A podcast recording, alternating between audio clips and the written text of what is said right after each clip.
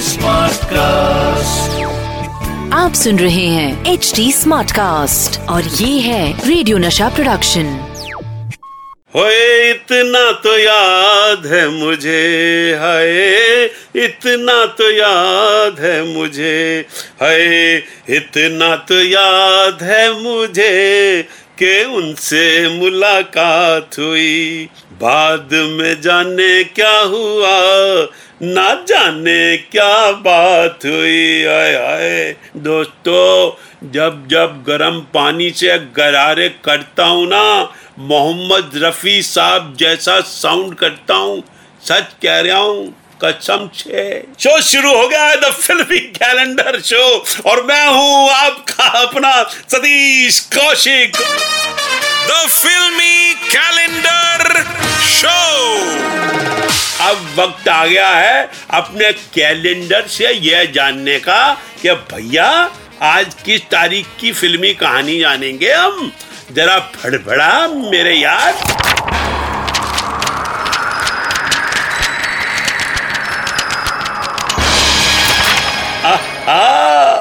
आज कैलेंडर जिस तारीख पर अटका है ना, वो है 22 जून 1990 और 22 जून 1990 को इंडियन बॉक्स ऑफ़िस पर आई थी एक ऐसी फ़िल्म जिसने इंडिया को रोमांस और कॉमेडी में डुबो दिया था, जिसे देखकर लड़कियों ने हीरो को और लड़कों ने हीरोइन को दे दिया था। धक धक धक धक धक धक धक। अपना दिल जी हाँ दिल। आमिर खान माधुरी दीक्षित अनुपम खेर सही जाफरी और देवन वर्मा की एक्टिंग आनंद मिलिंद का म्यूज़िक समीर के गीत और मेरे दोस्त मेरे भाई जिनको मैं प्यार से सिल्वेस्टर स्टैलोन बोलता हूँ इंदर कुमार का डायरेक्शन क्या खूब चली थी फ़िल्म है, है मगर दोस्तों आप ये नहीं जानते होंगे कि दिल को तो दोबारा बनाया गया है। आपको बताऊँ दोस्तों कि सारे इंडिया को दिल का रोग लगा देने वाली इस हाईली कोलेस्ट्रोल वाली फ़िल्म दिल को बनाया जाना था। पहले शशि कपूर, डैनी, रोहन कपूर, फरा और तब्बू के साथ। और इसे बना रहे थे चंद्रा बारोट, जिन्होंने बच्चन साहब की डॉन बनाई थी। मगर वो प्रोजेक्ट बंद हो गया और बाद में इंद्र कुमार साहब ने इसके राइट्स खरीदे और ये फ़िल्म चटपट शुरू कर दी। और इस फ़िल्म ने सारे इंडिया का ध्यान ऐसे खींचा ऐसे खींचा, जैसे राजा बाबू फ़िल्म में शक्ति कपूर ने नाड़े से बैलगाड़ी खींची थी।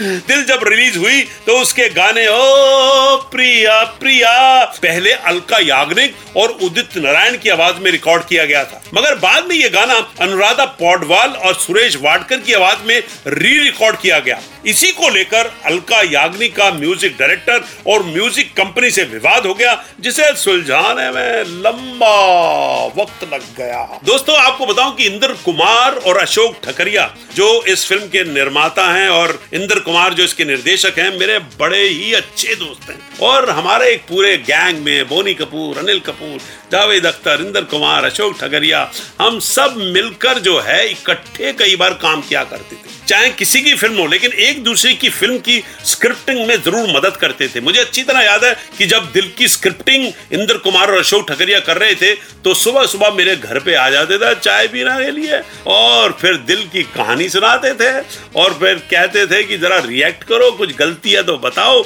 जो अच्छाई है वो भी बताओ।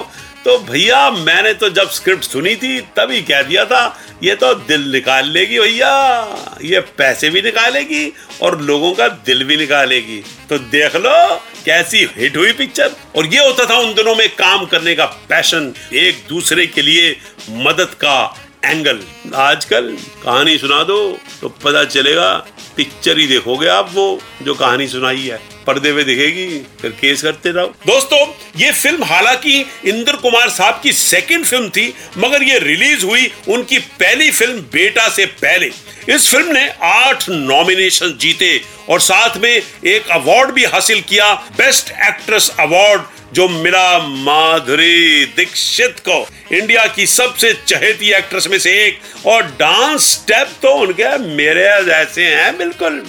One two three one two three one two three one two three दोस्तों, आज ही घर जाकर अपना दिल निकालिए मतलब दिल की डीवीडी निकालिए और देखिए दिल और दिल वालों को भी दिखाइए दिल। फ़िलहाल मुझे इजाज़त दीजिए, क्योंकि वापस आने के लिए मुझे जाना भी तो पड़ेगा भैया। फिर आऊँगा किसी और तारीख की फिल्मी कहानी लेकर। शो का नाम है द फिल्मी कैलेंडर शो, और मैं हूँ आपका अपना कैलेंडर सतीश कौशिक। तब तक टाटा बाय बाय।